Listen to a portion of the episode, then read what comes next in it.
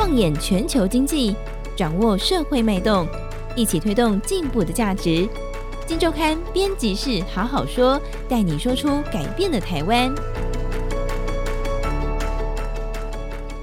Hello，大家好，欢迎收听编辑室好好说，我是代班主持人笑瑜。好，今年呢已经快要过了，又快要到迎来新的一年了。大家还记得去年的这个时候吗？在去年这个时候，金周刊其实有针对今年做了一些预测，那其实大部分都贴合金周刊在针对今年的一些预测哦。但是展望明年，哎呀，好像终于要迎来一丝的曙光了，因为今天介绍的这一期一千。四百零七期的金周刊呢，我们的封面故事写的是二零二四全球经济关键报告，标题是拨云见日的一年。那么在今天呢，我们邀请到的是这期的主笔，同时是金周刊的主编黄伟轩来到节目当中跟大家分享。伟轩好，小宇好，各位听众朋友大家好。好，我想大家对于去年或是二零二一年的惨况，应该是依旧很深刻在心头。我们要请伟轩帮我们回顾一下去年的整个经济状况。对，因为说去年整个全球经济的一个基调，就算是。是一个呃，都全球都是处在一个相对高通膨的一个环境了。那这大概是从二零二一年之后，大家这个从呃欧美开始，从这个疫情之后，疫后的一个复苏，特别是美国了，它的整个这个疫后的一个经济的表现，比大家都想象的要这个强了。那其实从这是过去一年，其实呃应该说我们看我们去年底这个时候做的预测，其实我们我们在做这个专题前，我们大家有回顾了一下我们去年做的预测，然后我们发现说，哎，其实呃还蛮多，其实我们大致上是有说中的。就是比如说像我们那去年底预测说美国利率上看五趴，然后或者说像台股的部分的话，我们预测说台股加权指数攻破万七，嗯，啊以及像是这个伺服器，因为这个 AI 的应用伺服器等等会是这个今年的一个产业亮点。对，这个其实我们大致上都有这个方向，大概是都是有抓到了这样子。那当然比较出乎预料之外的，就是说去年的这个时候，其实很多人看这个美国经济，其实都是看的比较保守的，会认为说普遍认为是说今年美国经济就会步入衰退了，因为这个利率在那么高的一个情况下，对。整个包含是消费啊，对投资的一个动能的一个压抑哦，结果就真的就出乎预料了，因为可能部分也是因为今年初这个 AI 带起的这一波这个呃席卷全球这种 AI 的一个浪潮，让整个美国经济那包含这个呃疫后之后，其实美国政府其实有提供了很多这种财政的补贴了，那其实导致如果美国民众其实有很大一部分的这个超额储蓄，其实看起来好像也是在之前大家是预期说应该是在在二一二零二一年了不起，在去年初或许就会这个逐步消化完毕，但。没有想到是说这个时间点其实是要比大家想象的更长了，所以导致今年以来我们看到美国经济其实这个依然是一个相对表现的比较呃，相较于其他的这个主要国家，其实是表现是比较好的。那另外一个意料之外的是中国了，中国的话就是说今年呃，今年年初或者说去年底的时候，大家的预期是说，哎，中国随着这个今年初那时候市场呃，就是有留意到是说这个中国政府就是有准备要放松它的一个这个疫情相关的管控嘛，然后年初的这个解封之后，大家预期说那应该它的一个包含是。这个各方面的一个这个经济表现应该都会恢复到呃，不至于到马上恢复到疫情前了，但应该这个恢复的这个动能应该足够强的。但没有想到的是说，就是疫后解封之后的呢，这个中国的一个包含是这个房市啊，或者是说民间的这种消费投资的这个信心，好像都经过这个两年的这种疫情的打击哦，对，好像就是摧残哦，就是好像看起来是这个复苏的一个状况不如预期了。这也是这次就是这今年的这个算是比较出乎大家预料的这部分。了，这样对，大家知道伟轩很厉害，因为其实今年整年的经济回顾呢，其实我们并没有写在金周刊上面，但他居然可以回答出来。好，不过我们要来讲到明年的这个状况了。金周刊这一次呢，就是针对各个国家，美国、欧洲、日本，然后中国跟台湾都做了明年经济的一个盘点。我们当然也访问了非常非常多的专家。那先请伟轩跟大家讲一下，所以针对明年全球的这个经济情况，各个专家是怎么说的呢？呃，是，就是全球的部分。如果我们先看总体的话，大概现在普遍认为是说，呃，展望明年的话，这个通膨了，因为我们刚刚谈到说，今年还有包含这个去年的一个这个基调，就是说这个通膨相对上是维持在一个，就是全球都算是，特别是今年啦，都是今年的主题就是对抗通膨了。对对，那明年的话，基本上大家普遍预期是说，看起来这个通膨已经从大概高位大概六七八趴。呃，慢慢慢慢的大概落到了大概三趴左右的一个位置啊。当然，三趴其实还是偏以这个过去长期的一个平均值来说，还是偏高了。一般这个主要的这个欧美，包含联准会或者欧洲央行，他们的一个呃这个政策目标大概都是两趴左右了。但是就是至少说从七趴八趴落到大概三趴，比起从三趴落到两趴，其实这个就是说基本上离目标已经相对上是很近了。所以呃，二零二四年的话，普遍认为是这个我们这次也看了很多这个外资报告了。那普遍的定调都是说，嗯，这算是对抗通膨的一个最后一里路了。像高盛的展望报告，它的标题则是说最困难的时刻，The hard part is over，最困最困难的时刻已经过去了。哎呦，好像那个 蝙蝠侠高盛是要迎来曙光。对，所以我们定调就是说，二零二四年会是一个算。是拨云见日的一年了，对，就是说整体的一个全球经济在历经今年的通膨摧残的一个 情况之下，那明年的话，整体的话，以欧美来说的话，大概会是一个呃经济不至于出现衰退了，大致上的话，大家普遍预期是一个软着陆的一个基调，就是说会比欧洲跟美国大概会比今年要稍微弱一点点啊，以这个经济成长率来看的话，会稍微弱一点，但不会弱很多了，但是就是不至于到这个衰退的程度了，所以经济上有一个专有的词汇叫做所谓的软着陆了。Soft landing，对，那主要的话不至于出现衰退的话，呃，就是各家都有他们一个各自的解读啊。但我们会整体一个会诊来看的话，大概主要的原因仍然出自说这个，因为通膨下来了，通膨下来其实就代表说民众的这个实质的一个消费力、购买力相对就上升了。加上美国的部分的话，其实美国的一个劳动市场，他们的一个就业市场，其实到目前为止都还是表现不错了，就是其实他们就业市场还是很强的。所以这这部分蛮多外资预期啊，说这这个动能应该是会延续到这个二零二四。所以这个美国的话，大概。明年大概一个经济表现大概会比今年稍微弱一点点，但是在这个整体的一个呃消费的一个复苏，还有包含今年的话推升美国经济的一个啊主要表主要是这个服务业了。那明年呢可能说差别的话会渐渐转向制造业，制造业的复苏会是在明年算是一个算是主旋律了。对，那这部分的话会让美国经济相对上就是当然它的利率是处在一个相对高位的，但是应该不至于呃这个出现一个衰退的状况。那欧洲的话大致上基调跟美国类似，欧洲的话它是整体的一个动能呃因为欧洲长期来讲它当然是因为各方面的。一个人口结构的因素了，所以它的一个成长的一个动能都比美国要稍微弱一点了。但大致上基调的话，会是跟美国类似了。那普遍是预期说，大概呃，欧洲央行跟这个美国联准会大概都是会在明年的大概年中。左右开始启动，大概呃各家外资有他们自己的一个预估啦，有的是预估说早一点的话可能是六月，那像高盛的话他认为说有可能会要到，他认为美国经济表现要比比大家想象的要更好了，所以他认为说美联准会不那么急着要启动这个所谓的降息，那可能他认为是说美国联准会大概会要到明年的第四季才会开始降息循环，那多数的外资都预期说可能最快大概就是年中了。根据这个目前这个 Fed Watch 哦，这个市场共识预估大概是有可能是会到明年的五月，最快明年五月这个联准会就启动降息了。那欧洲的话，一般认为是说跟欧那个美国会是同步的了，所以。这部分的话，大概是欧洲跟美国的一个状态。那我们再的话，看这个日本的部分哦，日本算是比较例外了，因为日本今年它其实有点算整个算特立独行吧。对 对，它的货币政策其实是跟这个其他国家是整个相反相反的。对，因为其实日本从这个二零一六年以来，它就采取了一个所谓的一个宽松的一个政策，它就长期在大概差不多七年的时间以来，它一直把利率维持在这个。不只是零哦，是负的，负利率，它是负利率哦，而且它又透过了一种所谓的 YCC，也就是殖利率区间控制政策，政策让它的一个利率长期可以维持在一个一相对低的一个水平哦，就是它的一个等于是说波幅是在控制在一个一定的区间之内的这样子。对，但是就是说在展望二零二四年呢，大家是预期是说日本它是有机会让它持续的这个七年的这个负利率政策，还有这个 YCC 哦，是有机会迎来转向的。那为什么？那这是我们其实刚刚开头我们也没有提到是说，其实今年的。一个让大家有点出乎预料是说日本经济的表现哦，就是说这个我刚谈到说欧美呃这个美国今年经济表现呃算是比较强的嘛，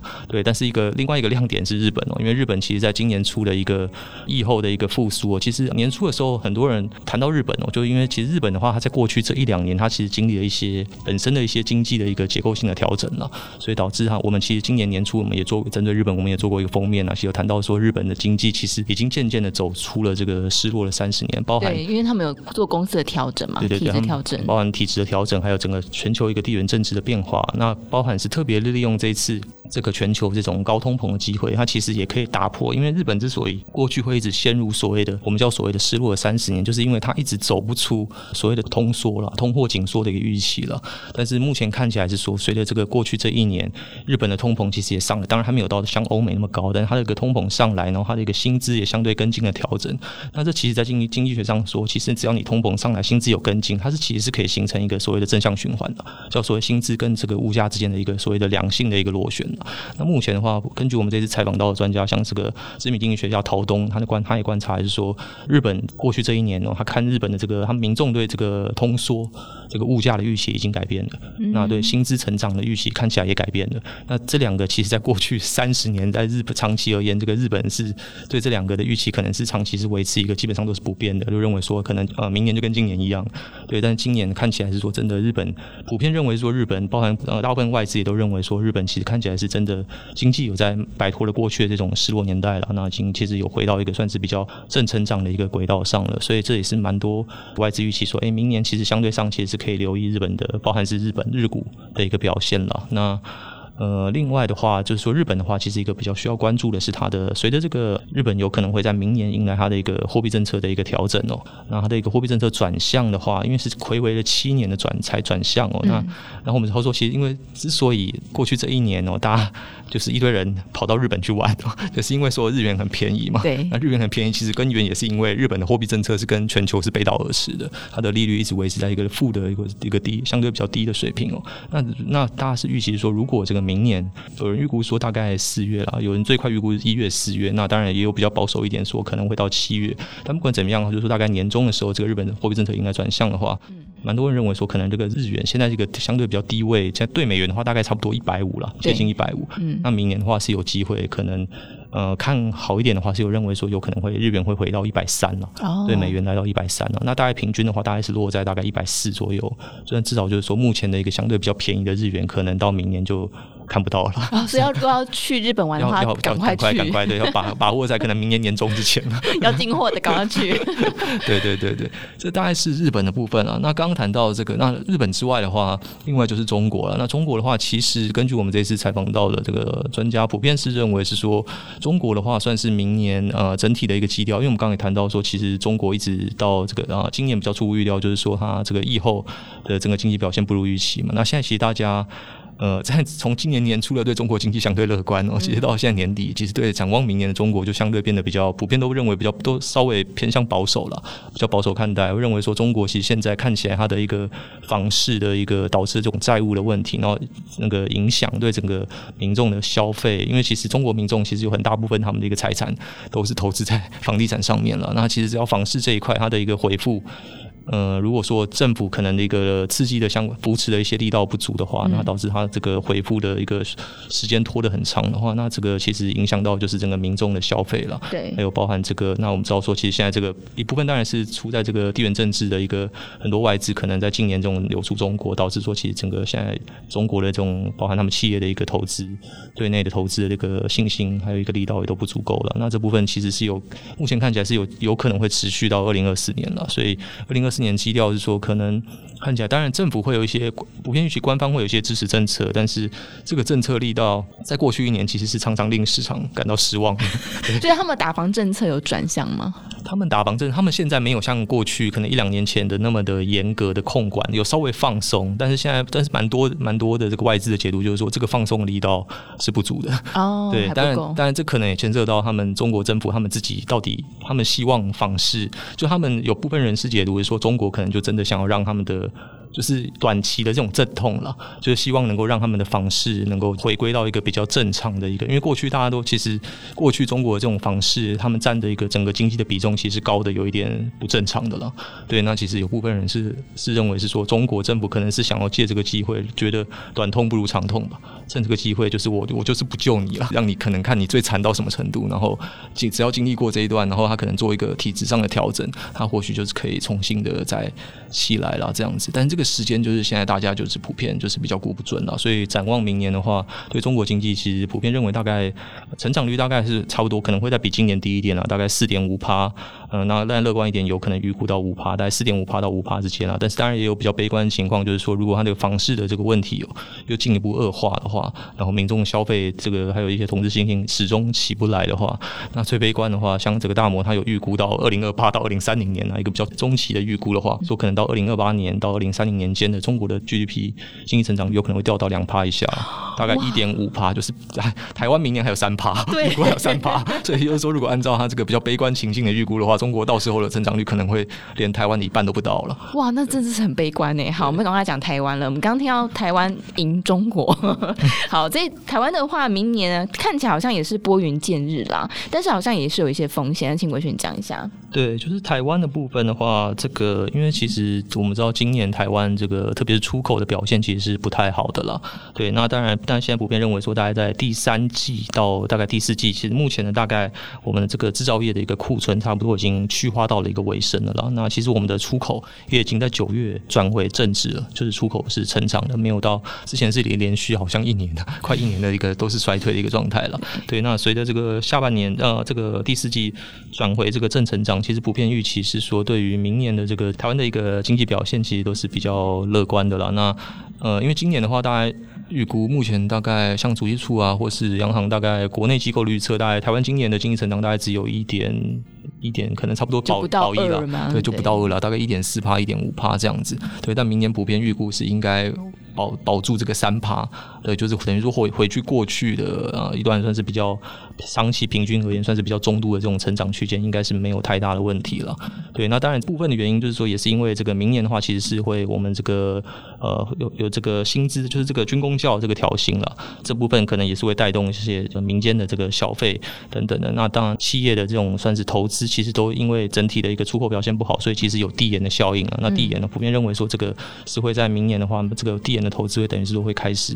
就是在明年实现了。那加上很多比较偏中长期的，我们知道今年的 AI。或者像这种可能呃，现在这两年大家很关注的这种所谓全球像这种净零转型、零碳转型这种过渡，其实也都是预期会是推升明年的台湾企业的一个投资的一个动能啊，这样子。嗯、对，所以整体来看的话，就是说呃，外贸的话基本上已经从这个谷底回温了。那民间投资的话，就是刚刚谈到从这个库存逐渐回到一个正常的水准，加上净零排放目标加快这个绿色投资，有助于民间投资成长转正了。对，那消费就是说刚刚谈到军工教，还有其实这个基本工资在明年的。这个都是薪资的调整啊，以及调升。这个每人的这个基本生活费的免税额，其实都可以提升民众的这个实质购买力。那这些也都有助于这个明年啊台湾这个经济的一个表现。还有一个最大的一个，刚刚没谈到风险的 部分，就是说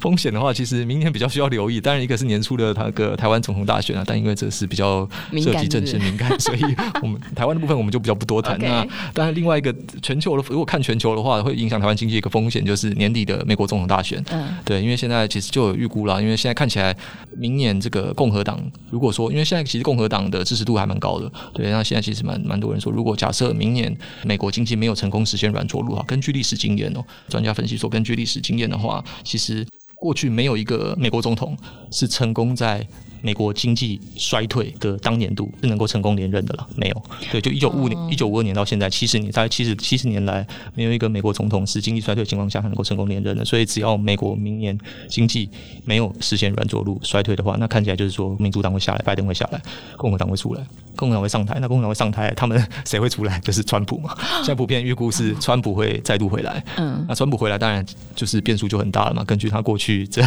一段时间 对对的风格，就是说，其实很。很多政策现在可能美国政府推出了很多政策都会有变数了。对对，那这部分的话，目前是不少专家，我们这些采访不少专家之一，其实说，如果川普回归，就是说看这个明年美国经济表现呢、啊，嗯、那如果说真的上半年看起来好像诶美国经济表现不太好的话，他是呃这个是有不少专家认为说，可能明年下半年哦。那现在看，如果川普的这个气势确实看起来很旺的话，那可能明年下半年资本市场就会开始有一些动荡了。好，我们来看明年川普会不会变成那只蝴蝶呢？来波扰全球的经济跟政治局势哦。好，所以今天来跟大家分享这个《金周刊》一千四百零七期的封面故事是拨云见日的一年，在好消息当中，我们要谨慎前行哦。那当然，《金周刊》的这个预测呢，就提供给大家做参考了。今天也再次感谢伟轩精彩分享，谢谢，谢谢。听完 Podcast 节目，有好多话想分享，想要提问却无处可去吗？别烦恼了，现在只要点击资讯栏下方的 Discord 社群平台连接，输入昵称就可以立刻问问题，与主持人互动哦。让我们一起在学习的路上不孤单，等你来加入。